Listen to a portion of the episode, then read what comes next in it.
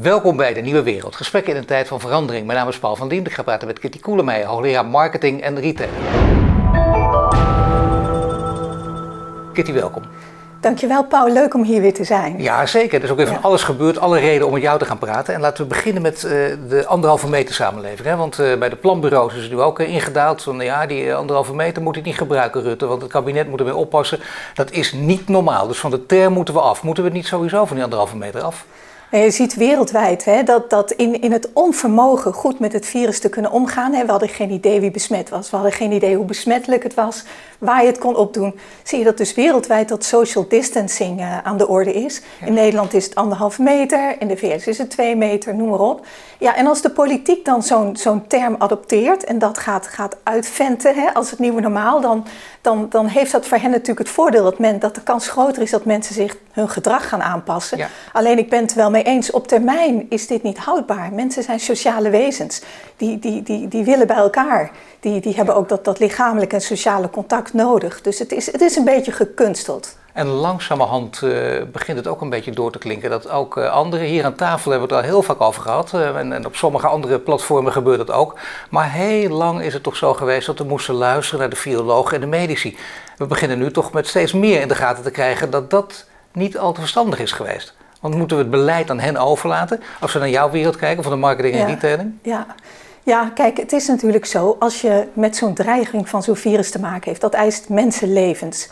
Wie gaat dan een viroloog of een, een, een, expert op dat gebied verbeteren? Want dan, dan zet je mensenlevens op het spel en dat wil je niet. Natuurlijk weten economen en, en iedereen die met sociale wetenschappen bezig is, die weet maar al te goed dat als jij een samenleving op slot zet, dat je daar enorm veel schade mee, aanricht. Maar die schade is ook wat indirecter. Hè? Je ziet niet mensen onmiddellijk bezwijken. Dat gaat via een faillissement, dat gaat via, ja, via andere routes.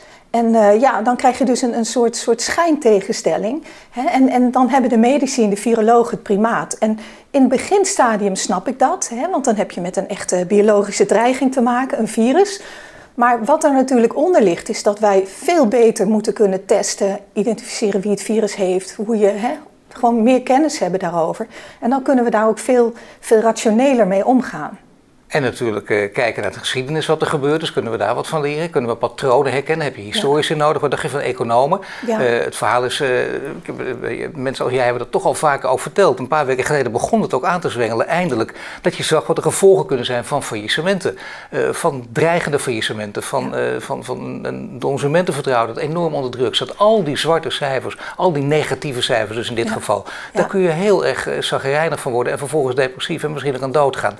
Dat is niet meegenomen in het verhaal. Is toch gek? Dat klopt, want we spreken over hè, het, het, grootste rampscenario zou zijn dat we in ziekenhuizen triage zouden moeten toepassen. Hè? Ja. Dat, dat artsen gaan beslissen, jij mag wel op die intensive care, jij niet. Ja.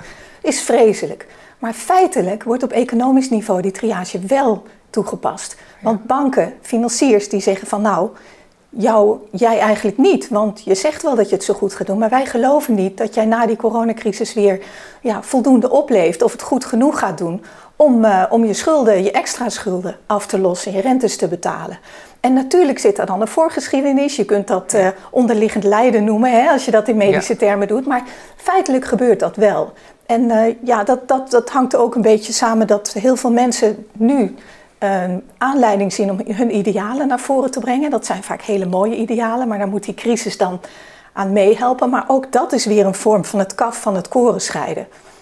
Dus dus we, we, selecteren en we zeggen jij mag blijven leven, jij mag niet blijven leven. Voortdurend als het om bedrijven gaat. Maar bedrijven zijn niet altijd kille uh, instituten. De meeste bedrijven zijn eigendom van een, een, persoon, van een familie, van iemand of van een groep mensen die hun ziel en zaligheid in die onderneming hebben gelegd. En dat, dat wordt te veel over het hoofd gezien. En uiteindelijk ook uh, belangrijk voor de economie, belangrijk voor ja. ons allemaal, waar we allemaal uh, voordeel en baat bij hebben. Waar ook de mensen die in de zorg werken baat bij hebben, ook de mensen die uh, in het OMT deel van het OMT deel maken baat bij hebben. Dus je zou er misschien daar ook op meer naar kunnen kijken. Als je kijkt naar de situatie nu, voor de duidelijkheid, hè, je bent hoogleraar marketing en retailing, dus je weet heel veel van marketing, je, je, bent economisch geschoold, maar wij praten hier voornamelijk nu over retailing, omdat daar heel duidelijke gevolgen te ondervinden zijn bij deze groep, waar we de vorige keer ook al over spraken. Ja. En als je kijkt naar de situatie op dit moment, laten we beginnen met een paar grote spelers. Met name het HEMA-verhaal, nu actueel.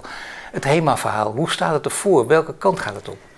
wat je ziet is HEMA is door Lion Capital een, een, bij, bij overname op dat moment volgestouwd met schuld. Ja. En eigenlijk moest HEMA zijn eigen aankoopprijs weer goed gaan maken. Ja. En ja, dat is zoals de grote venture capital uh, private equity firma's werken. Nou, daar hebben we V&D gezien als voorbeeld, maar HEMA is dat ook overkomen. En wat je dan ziet is dat zo'n bedrijf een heel groot deel van de operationele winst, van de EBITDA, moet gaan betalen aan renteaflossingen. 50 miljoen per jaar. Minstens, ja. Dus die EBITDA van HEMA die is de laatste jaren ergens tussen de 120 en 100 miljoen geweest. En dan zie je dus dat ongeveer de helft daarvan naar naar aflossing van rente gaat. In, in het geval van HEMA heb je dan 600 miljoen obligaties tegen ongeveer 6,5% rente, ja. uh, waar het, bedrijf onderpand is. Dan heb je nog 150 miljoen waar geen onderpand op zit. Daar zit ook wat meer rente op, iets van 8,5%. En dan heb je op het niveau, uh, ja, inmiddels van de, de holding Ramvastos van Boekhoorn nog een 50 miljoen. Dat waren de 150, heeft hij 100 miljoen omgezet voor aan, in aandelen. Nou, die rentelast is dus flink. Ja. En dan krijg je, je ziet dus dat die bedrijven maar een klein bedrag overhouden voor doorontwikkeling van de formule, van voor het doen van investeringen. Laat staan voor het aflossen van zo'n schuld. Want je kunt vooraf eigenlijk al weten dat het bijna onmogelijk is om zo'n schuld af te lossen uit, uit je, ja, je operationele resultaten van je onderneming. Nou, dan komt daar zo'n coronacrisis en dan daalt die omzet. Het maakt niet eens uit of dat nou 10, 20 of 30 procent is. Hè. Er, wordt, er wordt gestreden over de percentages. Maar wat je dus ziet is dat die ja, de kosten die dalen niet zo snel mee. Dus je ziet die winstgevendheid onmiddellijk terugzakken. Maar die rentelasten, die blijven hetzelfde. Dus dan maak je de ruimte die zo'n onderneming heeft om zich te verweren nog smaller. Dus je kon hoe dan ook al geen buffers opbouwen, aflossen. Heel moeizaam. Er wordt bezuinigd op, op ja, kapitaalsinvesteringen, soms ook operationeel. En dan komt er zo'n coronacrisis. ja. En dan is natuurlijk de nood aan de man. Ja. En dan zie je ook dat iemand als Boekhoorn natuurlijk had gedacht... weet je wat, we verkopen die bakkerijen voor vele tientallen miljoenen. Lukt maar niet, je zit met de huren en dan komt ineens komt alles gaat tegen je werken. Ja, alles gaat tegenwerken. En dan denk je, uh, welke kant gaat het op? En ik vraag je niet aan de glazen bol te kijken, maar echt op basis van de informatie die we nu hebben. En die, die, die ook uh, logische lijnen misschien wel uh, uit kan tekenen, waardoor je kunt zeggen welke kant het op gaat op korte termijn. Dus met andere woorden, wat kan Boekhoorn het beste doen? Ja, extra financiering aantrekken is onmogelijk. De schuldenlast is extreem hoog. Dus wat Boekhoorn een paar weken geleden heeft gedaan, is hij heeft gezegd tegen de obligatiehouders: Weet je wat, uh, ik wil daar wel geld in stoppen, maar dan moeten jullie een veer laten. Hè? Dan moet je dus die, die schuld uh, verlagen. En uh, ja, dat is de standaard respons van een, ja, van een, van een investeerder. Hè? Boekhoorn heeft, is natuurlijk ondernemer. Ik weet zeker dat hij het Nederlandse icoon HEMA een heel warm hart toedraagt maar het blijft de investeerder. Nou, en het antwoord van die obligatiehouders, hè, dat zagen we deze week, dat is niet van, nou, dat moeten we misschien maar goed vinden. Maar ze zeiden, nee, deze schuld heeft HEMA als onderpand, of deze obligatie. En uh, weet je wat, geef ons die, uh, die aandelen maar en dan schelden we de helft van die schuld ja, kwijt. We nemen het gewoon over en uh, ja. ze voelen aan dat er ja. zitten kracht op en ze voelen dat er een kans bestaat. Ja, ik denk dat ze toch denken dat dat bedrijf, hè, die obligaties, die zijn nou, nog maar 10 of 20 procent waard van wat ze, wat ze ooit waard waren. En dat zij toch kansen zien voor HEMA, want zij, dat zijn natuurlijk helemaal geen partijen die denken, hé, hey, ik ga eens even fijn een winkel exploiteren. Nee. Dat doen ze niet. Dus of ze verkopen het door, of ze zetten daar een ander management op, of misschien zelfs hetzelfde management. Maar zij zeggen dus, laat ons dat maar doen, want anders moeten ze naast die, die verliezen die ze toch al hebben, nog meer verliezen slikken. In, in ruil voor een injectie van Boekhoorn. En je weet ook niet hoeveel geld hij er dan wil instoppen, want er is echt wel wat nodig. Ja, nee, dat heeft hij ook steeds gezegd. Er moet iets gebeuren, dan doe ik het pas. Ja. Maar het zou dus ook kunnen dat hij gewoon wordt uitgekocht... of dat hij op een zijspoor wordt gezet... of dat het gewoon uh, einde is en dat zij het overnemen. En de vraag is waarom hij niet, voordat hij begon aan HEMA... die schuld heeft geherstructureerd. Dat heeft hij eigenlijk zeer beperkt gedaan. Wat is het antwoord op die vraag? Nou, ik denk dat hij toch, hè, dat is via de franchise-nemers gebeurd, dat hij gewoon razend enthousiast is geraakt. En, en misschien was het altijd al zijn wens om HEMA in bezit te krijgen. En dat hij dacht van, ik, ik ga Gewoon zo'n kinderlijke droom. Nou ja, ik weet niet of het kinderlijk is. Kijk, op dat moment ging alles goed. Dus hij dacht, ik verkoop die, bad, bad, die bakkerijen. Ja. Ik herstructureer wat. Heeft allerlei nieuwe initiatieven ontplooid. Hè. Verkoop via platformen. Hè. Walmart, ja. uh, Weekamp. is uh, franchise-overeenkomsten afgesloten in het Midden-Oosten. Dat zijn allemaal, hij die turnaround van HEMA van winkel naar merk. Dat vond ik op zich strategisch nee, dat is een beetje bijna, goed. Kijk, het romantische verhaal, is, dat bedoel ik met de kinderlijke dromen, dat is geweldig. Kijk eens even wat ik dat merk in handen heb, maar vervolgens dat kun je ook wel degelijk rendabel maken. Ja, alleen daar heb je tijd voor nodig. Je kan niet zomaar even zeggen, ik ga naar een platform en mijn winst stijgt. Zo gaat dat niet. Je moet daar ook heel veel investeringen in doen. Er moet, ja, je moet de, de, de, online advertising, de influencers, je moet, je moet dat opbouwen, zo'n merk. En die tijd, die is er niet. Dus nu is het erop of eronder. Nou speelt er nog veel meer. Hè? Dat is op of onder voor de HEMA, dat, dat heeft geen zin. Ik bedoel, daar kunnen wij nu wel een, een wetje omleggen, maar dat maakt niet veel uit. Of, of weet jij bijna zeker welke kant het op gaat? Nou, ik, ik hoop van harte. Ik denk HEMA als formule is gewoon winstgevend. Ze hebben een aantal, eh, kansrijk moet ik zeggen. Ze hebben een aantal dingen laten liggen. Ze, ze, ja, in de operatie zijn er allerlei dingen niet goed. De schatbeschikbaarheid op, op, op uitvoeringsniveau, dat geldt ook online, is er van alles wat beter kan. Maar dat kan opgelost worden. Dus ik, ik vind HEMA wel degelijk kansrijk, maar moet wel de kans krijgen nu. Ja, en dan ook de kans krijgen om het op lange termijn goed te maken. Hè? Dat, daar gaat het om. Een lange termijn, dan heb je het echt over, over periodes van 6, 7, 8 jaar. Ja, dat, en het lijkt erop dat Boekhoorn dat vertrouwen niet echt heeft. Nee. Waar maak je dat op? Nou ja, uit de reactie van die, uh, van die obligatiehouders. Ja, maar dat kan natuurlijk ook onderdeel van het spel zijn. Dat vind ik heel lastig. Hè? Dat, uh, dat, is, ja, dat weet je niet natuurlijk. Maar goed, laten we hier niet, want dit, dit, is, de, de, dit zijn, dit zijn de, daarom, maar dit zijn gewoon de mogelijkheden. Deze kanten zou het op kunnen.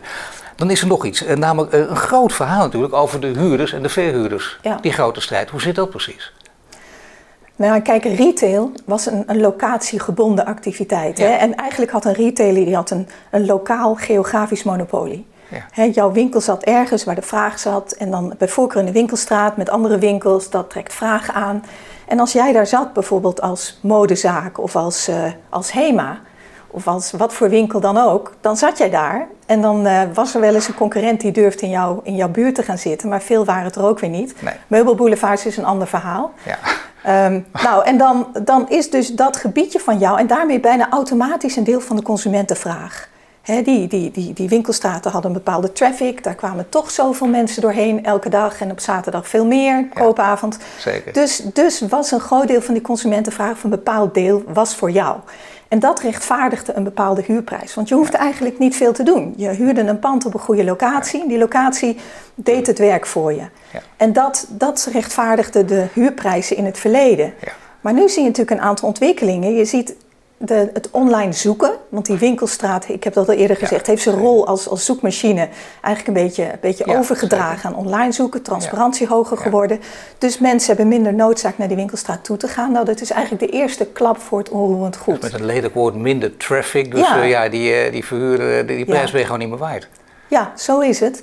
Alleen huurcontracten zijn vaak voor lange termijn afgesloten. Uh, exploitanten hebben ook financieringen, dus, dus die stonden niet te springen om die huren aan te passen. Maar dat was natuurlijk, ja, al een, dat is al een tijd heel hard nodig. Um, en nu krijgen we dan de, de intelligente lockdown zoals we die hebben. Dus die traffic neemt nog veel sterker af. En ja, dat, dat is echt. Nu moeten we gewoon onder ogen zien dat dat vastgoed die exploitatie daarvan, dat dat op een, ja, niet meer op deze manier kan. Dat, dat die huren omlaag moeten, misschien veel meer gekoppeld aan de omzetresultaten van de huurders. dat moet veel meer in samenspraak. Dat is, dat echt, is bijna eh, een systeemverandering die je nu voorstelt. Dat is een hele grote. Commercieel vastgoed moet zich echt gaan herbezinnen. Uh, ook in, in het eigen belang. Het kan gewoon niet anders natuurlijk. Nee. Maar die het is ook niet te geloven. Als ik het van al die ondernemers hoor wat je kwijt bent. Dat zijn enorme bedragen. Ik wist dat het veel was, maar niet dat het zoveel was. Die vaste lasten zijn onmogelijk hoog. Onmogelijk ook tegen op te bufferen. Zoveel betaal je dan. En uh, denk je dat hier verschuiving in komt? Omdat ja, dit zijn andere tijden. Als je dan toch een keer iets wil veranderen, doe het dat nu. Ja, ik denk dat zeker. Je, je ziet natuurlijk al wat verschuivingen, meer horeca, meer pop-up stores. En dat is natuurlijk allemaal tijdelijk. Hè? Is een beetje, we gaan een beetje die, die frictie proberen op te lossen met tijdelijke oplossingen. Nee, maar natuurlijk moet dat. Uh... En het gekke is voor de huizenmarkt, hè, als het gaat om de hypotheekrente, wordt ook voortdurend gesproken van een, een waardedaling. Hè? En, en, en dan wordt daar wordt uh, door deskundigen van gezegd, nou dat is juist goed. Laten we maar even een reality check krijgen. Dat Waarom, dat zou dus ook in het uh, commercieel vastgoed zou moeten zijn. Ja, dat zou betekenen, als het allemaal goed afloopt, dat, het, dat we niet per definitie naar verpaperde binnensteden toe moeten gaan. En heel veel deskundigen zeggen, handiger dan jij, dat, dat het wel degelijk die kant op zou kunnen gaan. En dat bedoel ik met verpaperde binnensteden. Dat zien we altijd aan landen waar het niet zo goed gaat. Dan ga je naar het centrum van de stad en dan zie je opeens eh, veel minder winkels, eh, veel minder mensen die hier naartoe komen. Het ziet er allemaal verlaten en, en bijna angstaanjagend uit. Het zijn spooksteden aan het worden. Dat willen we hier niet hebben. Dan ga je een beetje richting derde wereld. Nou, dat, dat, dat eigendom van het vastgoed in binnensteden is natuurlijk zeer versnipperd. als je kijkt naar kantoorgebieden, daar is dat veel meer in handen van enkele partijen. Dat geldt ook voor de grote winkelcentra, de, de, de malls. die, die, zijn vaak in handen van een grote exploitant. In die binnensteden zie je veel meer versnippering. Dus, dus elke, het is ook veel moeilijker om daar samen te werken. Partijen hebben hun, soms ook hun noodzaak om een bepaalde huur te, te vragen. Maar die leegstand die krijg je ook omdat er ja, sowieso wat, wat minder, minder rol is voor fysieke retail. Hoewel ik het belang daarvan zeker niet wil ondermijnen. Ja. Maar als je natuurlijk een winkelstraat hebt waarin geen, geen winkels interesse hebben om te, zich te vestigen omdat de huren te hoog zijn, dan krijg je leegstand. Want leegstand is gewoon een mismatch tussen de huren en hè, tussen wat het kost en, en wat het je oplevert. En ik denk dat er nog heel veel partijen zijn die heel graag in zo'n winkelstraat zitten. Want daar gebeuren toch nog steeds 80, 85 procent van de verkopen. En offline. Natuurlijk schiet uh, offline uh, of online gaat enorm omhoog. En op heel veel terreinen nu in deze tijd helemaal. Het is, uh, het is booming, maar nog, nog steeds zijn de offline verkopen ver uit het hoogst. Ja, maar je hebt natuurlijk nog wel wat perifere straatjes hè, in winkelgebieden, wat achterafstraatjes. Ja. Waar retail zegt, nou daar gaan wij maar niet meer zitten, want mensen die, die beperken zich toch tot de, de belangrijkste gebieden. Ja, en dan moet daar toch een, een, een, manier gevonden worden om dat om te zetten tot, tot woonbestemming, werkbestemming. En dan, dan biedt dat thuiswerken ook weer een kans. Hè? Dat, je daar, dat je daar misschien ja, lokale, kleinschalige kantorenachtige uh, ja, nee, je, kunt, je moet er zelfs, dat is ook heel mooi, heel veel creatieve oplossingen op door laten gaan. Maar ik wil even kijken naar de stad van de, van de toekomst, de zeer nabije toekomst. Hoe gaat die er dan uitzien? Want toch uh, minder winkels uit die perifere straatjes, allemaal naar de hoofdstraten. Je wil zo min mogelijk leegstand hebben, want leegstand, ja, dat, dat onaantrekkelijk. Dan heb je geen zin om, om, om voor je lol eh, te gaan winkelen, wat voor heel, mensen, voor heel veel mensen een hele grote hobby is. Maar dat gaat er dan uit. Want hoe kun je er nog een beetje leven en sfeer dan in brengen? Ja, daar, daar moet je die heel, heel sterk op die sociale functie, op die, op die hedonistische functie van het winkelen gaan zitten. en, en ook een beetje buiten je, ja, buiten je gebaande paden denken. Je hebt winkels, je hebt horeca, andere vormen van entertainment andere vormen van sociaal contact. Andere eh, vormen van entertainment, maar wat dan? Ja, dan, dan, uh, dan alleen horeca. Horeca is natuurlijk geen entertainment, hè? Nou, maar het is ja, wel, zeker voor mij wel. wel. Ik denk ja. wel, ja, voor mij ook. Zeker als het een beetje goed gaat wel, ja, Ja, ja waarom, waarom doen we daar niet wat kunst of wat, wat artiesten of straat, veel meer straatartiesten, activiteiten voor kinderen? Kijk, het, het, is, het is minder, het was toch altijd vrijblijvend, hè? Er was die winkelstraat, je gaat erin zitten en het komt allemaal wel goed. En dat, dat is voorbij. Dus je moet daar actief, moet je daar met elkaar wat aan gaan doen. Zie die winkelstraat als een platform. zorg dat daar allerlei dingen mogelijk worden. Consumenten zijn inmiddels gewend aan die platformen. Die zijn gewend dat je, dat je kan eh, bestellen van alles door elkaar, dat je kan terugbrengen, dat je ook entertainment daaraan gekoppeld hebt. Hè? Denk aan Amazon. Dus die zijn helemaal aan dat platformdenken uh, gewend. En, en ja, heel veel fysieke, overwegend fysieke winkels, die, die, ja, die zien dat toch nog steeds als een gescheiden gebied. Nou, kijk naar Alibaba's nieuw retail. Nou wil ik dat niet verheerlijken, maar zij snappen wel hoe dit gaat. Want ze zeggen, je hebt platformisering, je hebt entertainment hè, en je hebt data waarmee ik werk. Nou, dat, dat kunnen winkelgebieden ook gaan doen. Ja, en dat kunnen ze gaan doen, maar gaan ze dat ook doen? Of eh, denken ze van, nou, dat is op veel te grote schaal, we lopen veel te ver achter? Of zijn er al bewegingen in die richting? Ja, je ziet wel wat, uh, je ziet wel wat bewegingen, want zeker nu in coronacrisis, heel veel berichten ook in de media over, ja, over winkelgebieden die horizontaal gaan samenwerken, die met elkaar dingen gaan organiseren die zorgen dat je hè, wat je bij de een koopt bij de ander kan afhalen. Je, je ziet daar een, toch een eensgezindheid ontstaan. En dat gaat echt de goede richting op. Ja, maar, maar het moet is wel dat doorzetten. Nou een mooi verhaal, die eensgezindheid, ja. dat ook van bijna iedereen, dat denk ik ook vaak. Ja. Maar zie je solidariteit even in het begin, want er is een sfeer ook na, maar dan wordt daarna toch weer terugtrekken op je eigen plekje en, en elkaar vervolgens ook een lichtende ogen niet gunnen. Ja, maar het is pure noodzaak. Want alleen kun je dit niet. Het is ook een illusie dat je, dat je als, als winkelier dat, dat alleen kan. En zelfs de ketens zijn vaak niet groot genoeg. Er is bijvoorbeeld nog een andere ontwikkeling, die heeft meer met de operatie in de retail te maken. Je ziet die grote winkelketens steeds meer real-time met uh, voorraadgegevens werken. Hè? Dus, dus als jij dan iemand vraagt, uh, heb je nog dit of dat, dan kan die persoon kan meteen op, de, op, op zijn telefoon of, ja, of apparaatje zien hoe dat zit. Nou, dat is iets wat vraagt investeringen, net zoals razendsnel leveren. Daar moet je in investeren, daar moet je bij zijn. En, en als je kijkt naar een winkelstraat waar toch heel veel partijen in zitten die daar nog geen toegang toe hebben, die dat nog niet doen, die moeten daar wel over gaan nadenken. Hoe gaan we dat met elkaar doen? Ja, dat zou je dus gezamenlijk kunnen doen. Sowieso zou je ook uh, voor de aantrekkelijkheid naar buiten ook uh, meer ja. gezamenlijk kunnen optreden. Je ziet het ook bijvoorbeeld uh, in grote winkelstraten, voor iedereen bekend natuurlijk, PC Hoofdstraat in Amsterdam. als je daar gewoon voor de lol wil langslopen, kan dat ook gewoon natuurlijk. Altijd wel wat te beleven. Stel dat je wat wil kopen, je hebt nog wat geld, dan kan dat ook natuurlijk. Maar dan denk je, ja, de, de ene winkel is dan bijvoorbeeld op zondag open, de andere niet. geen gezamenlijke optreden. als er activiteiten zijn, doet de een het wel, de ander niet. Dat zie je in hele goede en, en de wat minder goede eh, winkelcentra ook gebeuren. De beste werken wel samen. Dus wat heb je dan nodig? Altijd één regisseur die dat in de gaten houdt? Ja, je hebt natuurlijk overal van die binnenstadsmanagers tegenwoordig, die daar heel hard, uh, heel hard aan trekken. Ja, het, besef moet indalen. En, en, en ja, soms daalt het pas in als het echt pijn doet. Nee, het lijkt heel flauw. En ik hoor het zelf van ondernemers ook. Die zeggen, ja, ik doe alles aan mijn etalage om zo aantrekkelijk mogelijk te maken, maar mijn buurman doet het niet. Die vindt het onzin, die stopt er geen geld in. Ja, dat is doodzonde natuurlijk. Hè. Dan valt het hele mooie beeld van die straat weg. En dat is die versnippering, die belangen, ja, tegenstellingen. Ieder doet zijn eigen ding. En dat wordt uiteindelijk toch afgestraft. Want die diversiteit is prachtig. Dat doet iedereen ook als het gaat over uitverkoop. Dan doet iedereen ook zijn eigen ding. Uh, ik hoorde ondernemers die zeggen, moet je kijken, uh, opeens gaat CNA open 70% korting. Dat is niet te geloven, dat kan ik natuurlijk nooit als kleine MKB'er. Die strijd is er ook tussen beide partijen. Hoe kun je daar wat aan doen? Nou, als je heel veel verschillende partijen hebt met allemaal een eigen, eigen belang. Hè, bijvoorbeeld, ik noem maar wat, winstmaximalisatie. Gewoon even simpel economisch dan handelt iedereen in zijn eigen belang en houdt rekening met wat de ander hè, ook wil. Hè? Dat is zeg maar het speeltheoretisch model. Als je het bijvoorbeeld over uitverkoop hebt.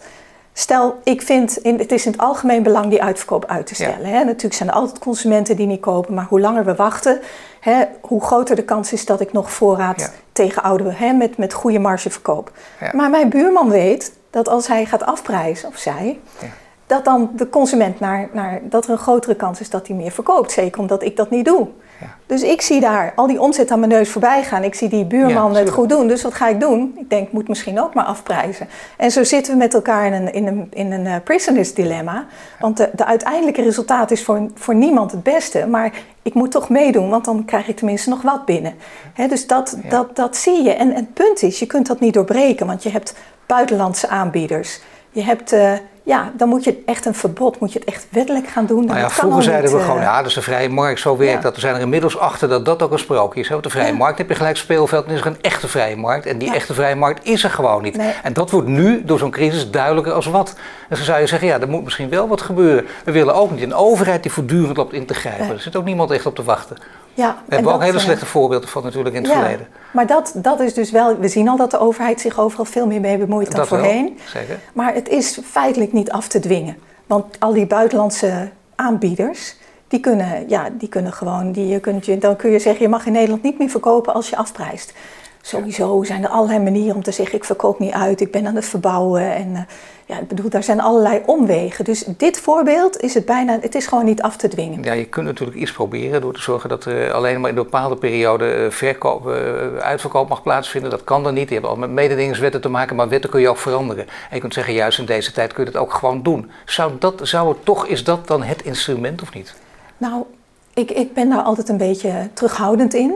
Want hier speelt nog, als we het nog steeds over de uitverkoop hebben, hè, hier speelt nog een ander ding. Winkeliers hebben gewoon cash nodig. Die hebben een, een cashflow-probleem. Hoe langer die lockdown duurt, hoe meer. Nou goed, we hebben hier geen echte lockdown gehad, maar toch een, een sterk teruglopende vraag. Dan wil je gewoon van die voorraden af. Je wil geld in kas. Dus als je die uitverkoop dan uitstelt en mensen stellen hun gedrag ook uit, dan maak je het ze nog moeilijker. En ja, los van het feit dat je het niet kan afdwingen met al die buitenlandse aanbieders, want ik kan makkelijk naar, naar een winkel.de.fr gaan en daar kopen. Het kan gewoon, Je kunt het feitelijk niet afdwingen. Is het ook maar de vraag of dit het goede is nu? In België doen ze het wel, hè? daar komt die uitverkoop in augustus. Solden. Ja, ze zijn ook veel meer gewend aan een uitverkoopregime, maar ook daar wordt er natuurlijk uh, mee gesjoemeld. Ja, er wordt mee gesjoemeld, eh, maar dat is toch eh, in ieder geval, dan is er een, bepaalde druk in ieder geval om, het, om die periode te houden. Men kan ook naar elkaar kijken. Maar jij zegt dat moet je toch eigenlijk vanaf blijven, met name vanwege die cashflow. Ja, maar in België heb je ook veel minder online. Hè? België is dat, is dat nog, dat komt, komt nu net op. Dus je, je kunt dat, het is een veel meer gesloten geheel, je kunt dat beter afdwingen. In Nederland is het is onmogelijk het te handhaven. En als je het dan toch doet, zijn de partijen die zich eraan houden de dupe. Er zijn meer dingen die spelen eh, op, op, het, op het retailgebied. Eh, kijk, en die hebben uiteindelijk komen ze ook weer terug naar, naar de toekomst kijken. Het gaat bijvoorbeeld om regelingen. Sommige partijen, ik zei het al, die zeggen: kijk eens even wat een uitgave ik heb, er is niet tegen op te bufferen. Uh, dat, dat kan niet, weet je. Dan, dan kun je geen risico nemen als ondernemer, dan kun je niet werken. Hoe lang is het nodig dat ze steun blijven houden om nog een beetje een redelijk landschap in, in, in de hand te houden? Het hangt een beetje af van hoe het in de herfst gaat. Hè, of we nog een tweede lockdown krijgen. Hè, want we zijn nu weer aan het opleven.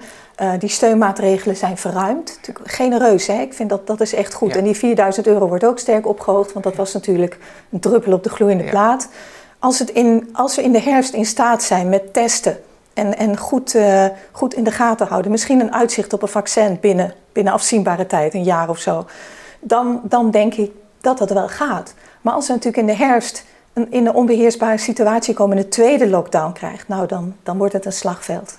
Ja, nee, natuurlijk. Maar we kunnen ook nog hele andere dingen krijgen. Er kunnen ook nog andere virussen zijn. Er kunnen computervirussen aankomen, noem maar op ja, natuurlijk. maar die komen toch wel dan, hè? En dan, die, die komen toch wel. Er zijn andere dreigingen. Nee, die veel meer voor de hand liggend waren eigenlijk dan deze. Dus kun je nagaan. Dus we leven wat dat betreft in extreem onzekere tijden. Maar laten we dat even buiten beschouwing laten.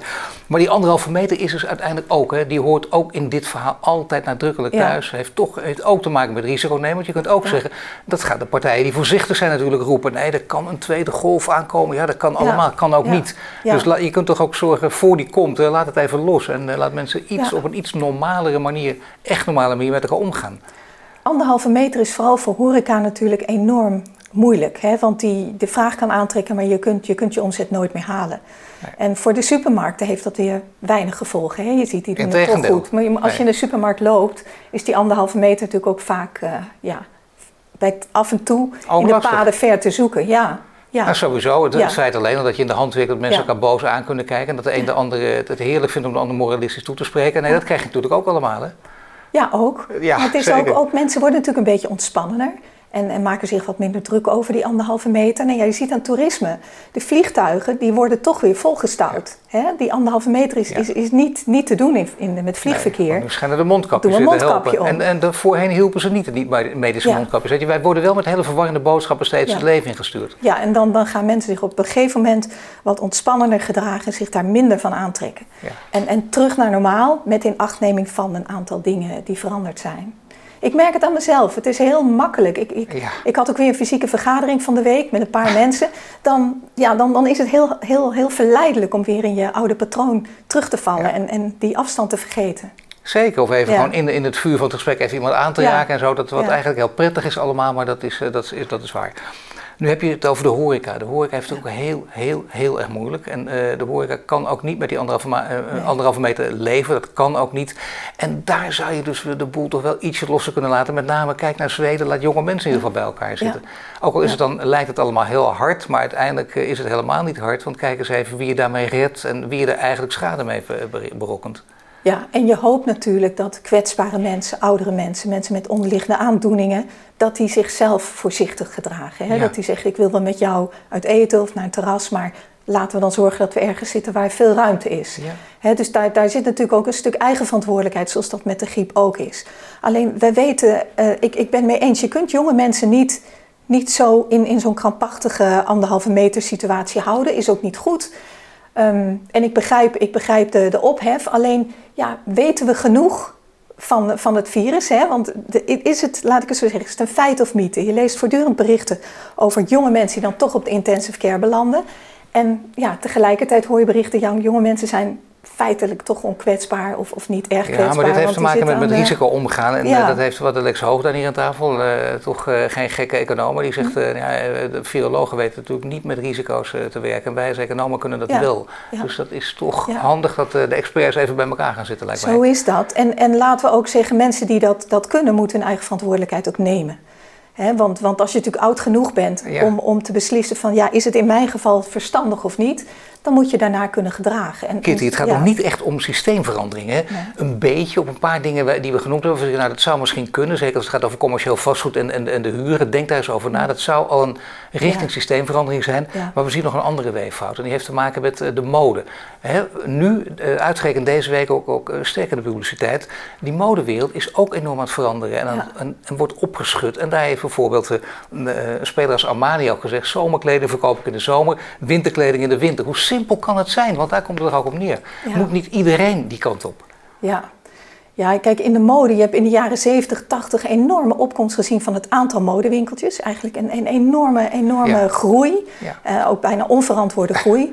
En, en een, een uh, tientallen jaren later kwam daar de fast fashion bij. En dat waren ja, de ketens zoals Zara, H&M en nog later Primark. En die, die, die, die, ja, die disrupten, als je het zo kan zeggen, eigenlijk de traditionele modewereld. Want daarin was het, we hebben een, een voorjaars-zomercollectie, we hebben een herfst-wintercollectie, misschien nog een cruise-collectie tussendoor. Die voorjaars-zomercollectie, die heb ik, augustus, die heb ik uh, februari, maart in de winkel. En die moet ik in mei toch wel betaald hebben aan de leverancier. Nou ja, mensen kopen dan rond mei en dan uh, in juni begint die uitverkoop. En dan hoop ik uh, genoeg cash binnen te halen om de rest van mijn rekeningen te betalen en voor te betalen voor de herfst-winter. Nou, die fast fashion bedrijven die gingen werken met zes, acht collecties per jaar. Kleine teaser uh, aantallen. En als dat dan lukte, dan grootste winkel in, razendsnelle productie, korte, ja. razendsnelle go-to-market, korte ketens. Ja, en, en hebben eigenlijk daarmee ook die consumptiedrang voor die mode enorm, enorm uh, aangezwengeld. Hè? Het idee, ik koop een, een, stuk en ik doe daar jaren mee, dat is nu mensen dragen het zeven keer en die, die gooien het weg. Ja. dat is natuurlijk, als je het over duurzaamheid hebt, is dat natuurlijk verschrikkelijk. Maar ja, ze zwepen elkaar dus wel weer op. Want als mijn, mijn, mijn concurrent in uh, februari al allerlei nieuwe dingen heeft, dan kan ik niet zeggen: nee, bij mij komt dat pas in de zomer. Een sterk merk als Armani kan dat misschien doen. Die heeft kopers die echt voor dat merk komen. Gucci kan dat ook doen. Die, die houden ook geen uitverkoop voor hun kleding. Hè?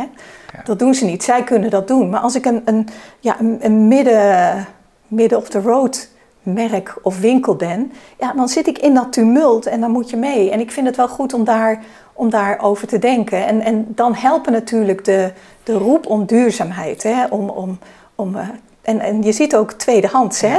Dat, dat, dat, is natuurlijk enorm aan het opleven. Ik was in december was ik in New York, Madison Avenue. Nou, daar zag je de ene naar de andere uh, ja, vintage, restyle uh, winkel opkomen. Van duurdere merken vaak, maar toch. Dus dat soort dingen helpt wel. Nee, het is mooi dat je zegt, Madison Avenue ook nog uh, Upper East Side, ook nog het duurste deel ongeveer van Manhattan. Ik bedoel, als het daar al gebeurt, het is bijna een soort kringloopletter, kringloopwinkel, maar dan iets anders natuurlijk. Maar toch, nou ja, je ziet dat mensen weer ook meer die kant op gaan. Dus dat betekent, dat betekent dat er een verschuiving vindt er plaats. Maar heb je enig idee wat je zou kunnen doen? Wat, wat zou een, een voorstel voor systeemverandering zijn om ook het middensegment, laten we zeggen, dezelfde wet als Armani te kunnen laten volgen. Zomerkleding in de zomer verkopen, winterkleding in de winter. Dan ben je van het hele voorradenverhaal ook af. Wat heel erg helpt in dit geval is sociale normen, sociale druk. dat het ineens eens uh, goed en cool en hip, maar ook uh, verantwoord is om, om, ja, om langer met je kleding te doen, om, om uh, ja, te hergebruiken. Dat, dat helpt enorm. Want kijk, je kunt het niet wettelijk of op een andere manier afdwingen. Kijk, het is een samenspel tussen klanten, retail en hun toeleveranciers, die dan met elkaar tot de conclusie komen dat het interessanter is om, om, om zoiets te doen. En interessanter betekent natuurlijk ook dat het, dat het op zijn minst even winstgevend is. Hè? Dus, dus je zoekt daar naar een win-win. Het, het, voorbeeld van Unilever wordt altijd gezegd: Unilever is duurzaam. Hè? daar zijn ze ook mee bezig. Maar wat zij al, al heel lang geleden deden, is meer geconcentreerde, ik noem maar wat, uh, wasmiddel in een, in een flesje. Hè? Maar dat had als voordeel dat je minder schapruimte gebruikte. Dus die retailer maakte meer winst. Maar je gebruikte ook minder verpakkingsmateriaal. Dus dat was beter voor het milieu. En die consument gebruikt er net iets meer van omdat het zo geconcentreerd is. Dus het mes sneed aan alle kanten. Ook aan de duurzaamheidskant, maar ook aan de, aan de bedrijfsmatige kant. Nou, Zoiets moet je vinden in mode. Je kunt niet alleen maar weghalen. Je moet naar een geheel komen dat, uh, dat goed is. Dit alles wat je zegt, zeg je natuurlijk in een situatie waarin we schrikbarende cijfers zien. Cijfers waar je steeds achter de komma moet zeggen, die hebben we nog nooit zo gezien uh, sinds de Tweede Wereldoorlog. Dus allemaal, hey, als het over consumentenvertrouwen gaat, waar het ook over gaat. Ja. Maar consumentenvertrouwen is natuurlijk wel belangrijk. Houden mensen nu massaal de hand op de knip, ook degene in loondienst die misschien toch al voorzichtig in het leven staan en denken: ik heb nog geen echte schade ondervonden. Maar ja, wie weet ben ik ook de volgende. Wat allemaal zou kunnen, om wat voor reden dan ook natuurlijk. Of je bent bang voor je pensioen, je denkt: eh, nou, die, die, die moeten allerlei andere stappen nemen die, die mij niet aanstaan, ben ik ook bang voor. Houden mensen meer de hand op de knip? En is dat ook weer heel schadelijk nu, denk je, de komende maanden? Ja, dat is het grootste risico. Het consumentenvertrouwen is flink gedaald. Natuurlijk houden mensen hun hand op de knip. Alleen al doordat ze zeggen van nou, ik, ik, ik blijf lekker thuis met de vakantie. Dat lijkt voor de binnenlandse consumptie goed. Maar dan koop je ook niet zoveel nieuwe kleding. Wordt natuurlijk wel veel in huis en tuin en zo. Er wordt nog echt wel geld uitgegeven, sport thuis. Maar over het algemeen natuurlijk ben je nee, voorzichtig. De bouw- en tuincentra die schijnen inderdaad te floreren natuurlijk, daar gaat het goed en de supermarkten ook. Maar toch, in, in, in de modebranche hoorde ik van een paar ondernemers die dachten, nou misschien in mei nu, hè, onlangs de mensen in vaste dienst hebben nog een uh, vakantiegeld gekregen, gaan dat geld misschien toch wel, ondanks dat ze in Nederland blijven, wel degelijk uitgeven. Waarom denk, wat, wat, wat, wat op, op basis van, laten we zeggen, andere onderzoeken die jij gedaan hebt, kun je daarover zeggen, jij denkt dat ze dat toch niet doen? Nou, in alle media word je dagelijks bang gemaakt met we krijgen een economische crisis. Uh, Dijsselbloem die zegt er komt een financiële crisis aan, een schuldencrisis. Dus mensen horen alleen maar crisis, crisis, crisis. Nou, dan is je, je standaardreactie om wat minder uit te geven. Kijk, op het moment dat mensen gaan ontspannen, dat daar een vooruitzicht komt, dat daar echt een, een, een mooie toekomst komt, een horizon, dan gaan ze weer uitgeven ongeacht berichten over een crisis. Maar we hebben geen outlook, de horizon is kort. Toch nog niet zo lang geleden dat Mark Rutte ons allemaal opriep om ons geld te gaan spenderen en uit te kopen. Dat snap ik dat hij dat deed. Maar tot nu toe leven we van persconferentie naar persconferentie. Hè? Wat mag er open? Volgende week horen wat er dan mee mag. Dus onze horizon is heel kort. En in de verte is het schrikbeeld. Komt corona ernst erger terug? Uh, economische crisis gaat nog komen, financiële crisis. Dus, dus daar zit angst en te weinig vooruitzicht. Wel interessant dat je toch eh, ook hier de media noemt. Uh, Het gaat niet even de politiek. En uh, ik zou zeggen, ga uitgebreid je gang. Want ja, de media spelen hier dus wel degelijk een grote rol in. Ja, Door angst mede aan te jagen, vind je? Ja, media brengen nieuws en vergroten dat nieuws uit. En dat nieuws komt natuurlijk van de politiek, van de bedrijven die, die te lijden hebben. Nou ja, kijk, KLM, HEMA, het, het regent dit soort berichten. Maar zou de media daar dan ook niet met een iets andere blik naar kunnen kijken en iets genuanceerder ook naar kunnen kijken en ook andere mensen aan het woord kunnen laten die, uh, die daar misschien uh, nou, wellicht wat, wat, wat hoopvoller naar kijken? Ja, je, je, ziet wel dat mensen met een idealistisch beeld, een, een, ideale, een ideaal uh, podium krijgen natuurlijk. Hè. We moeten meer leiderschap tonen, we moeten meer naar duurzaamheid. Dit is het moment om te vergroenen. Ja. Dat, is, dat is mooi, maar voor die individuele consument is de vraag, what's in it for me? Wat voor outlook heb ik? Over een paar maanden. En, en vergroenen is mooi voor de wereld, maar voor de individuele consument staat dat ver. Hè? Die psychologische afstand is best groot. En moet ik dan weer andere dingen doen? Moet ik weer gaan investeren? En dat, dat, dat biedt te weinig perspectief. Je moet die individuele consument perspectief bieden.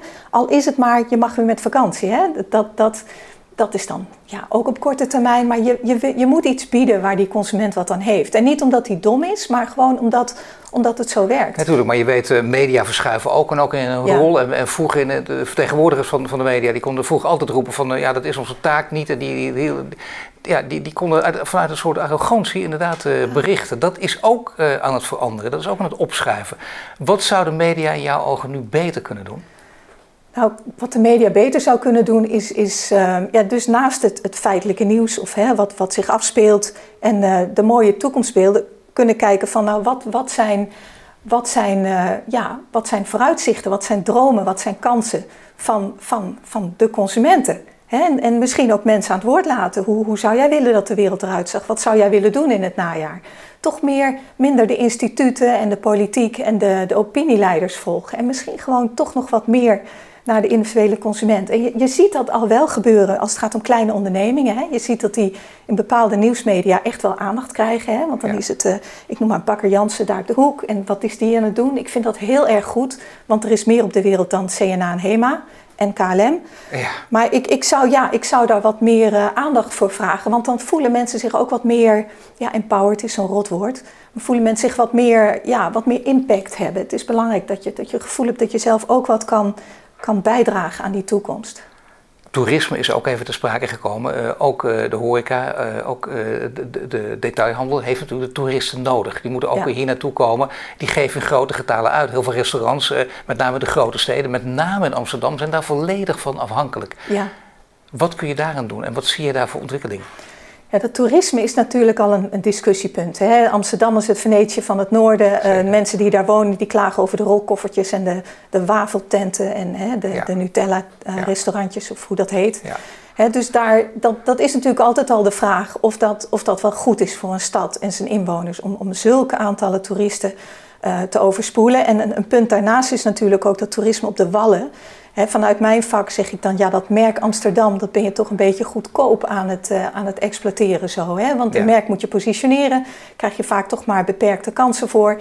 Ik vind dat eigenlijk een beetje een gemiste kans. Want Amsterdam is, is veel en veel meer dan massatoerisme en, en, en Britse, Brits bezoek aan de Wallen. Hè? Ik chargeer natuurlijk enorm nu. Nee, maar dat is, dat, je zit in de richting hoor. Ja, zeker. Ik woon daar zelf niet. Ja, nou, ik wel. nee, zeker. Ja. Ja. Zelfs om de hoek gewoond daar, dat, is, dat, is, dat gaat maar door. Nu even niet. Ja, en daar kan je natuurlijk, daar kan je natuurlijk wat aan doen. Want hoeveel geven die mensen uit? Hè? Er zijn ook onderzoeken geweest. Die, die snelle, uh, goedkope toeristen, die, die geven helemaal niet zoveel geld uit in Amsterdam. Dat valt best mee. dus je kunt hier natuurlijk heel mooi gebruik van maken door te zeggen van nou, nu ga ik Amsterdam toch iets, iets, iets beter neerzetten. En ons, onze prachtige, prachtige ja, stad, het cultuurgoed. En dan mag daar best entertainment en vertier in zitten. Maar je krijgt nu wel een kans om dat anders en beter te doen. Ja, dan krijg je anders en beter te doen. Dat betekent dus ook dat iedereen daar baat bij heeft. Dan zou je dus kunnen kijken, en dan kom je op een volgend punt. En uh, we hebben hier ook een aantal uh, MKB'ers aan tafel gehad die dat ook mhm. steeds naar voren halen. Die zeggen, luister even, uh, als het gaat over, over, over steun bijvoorbeeld, of over hoe, hoe Nederland naar ons kijkt.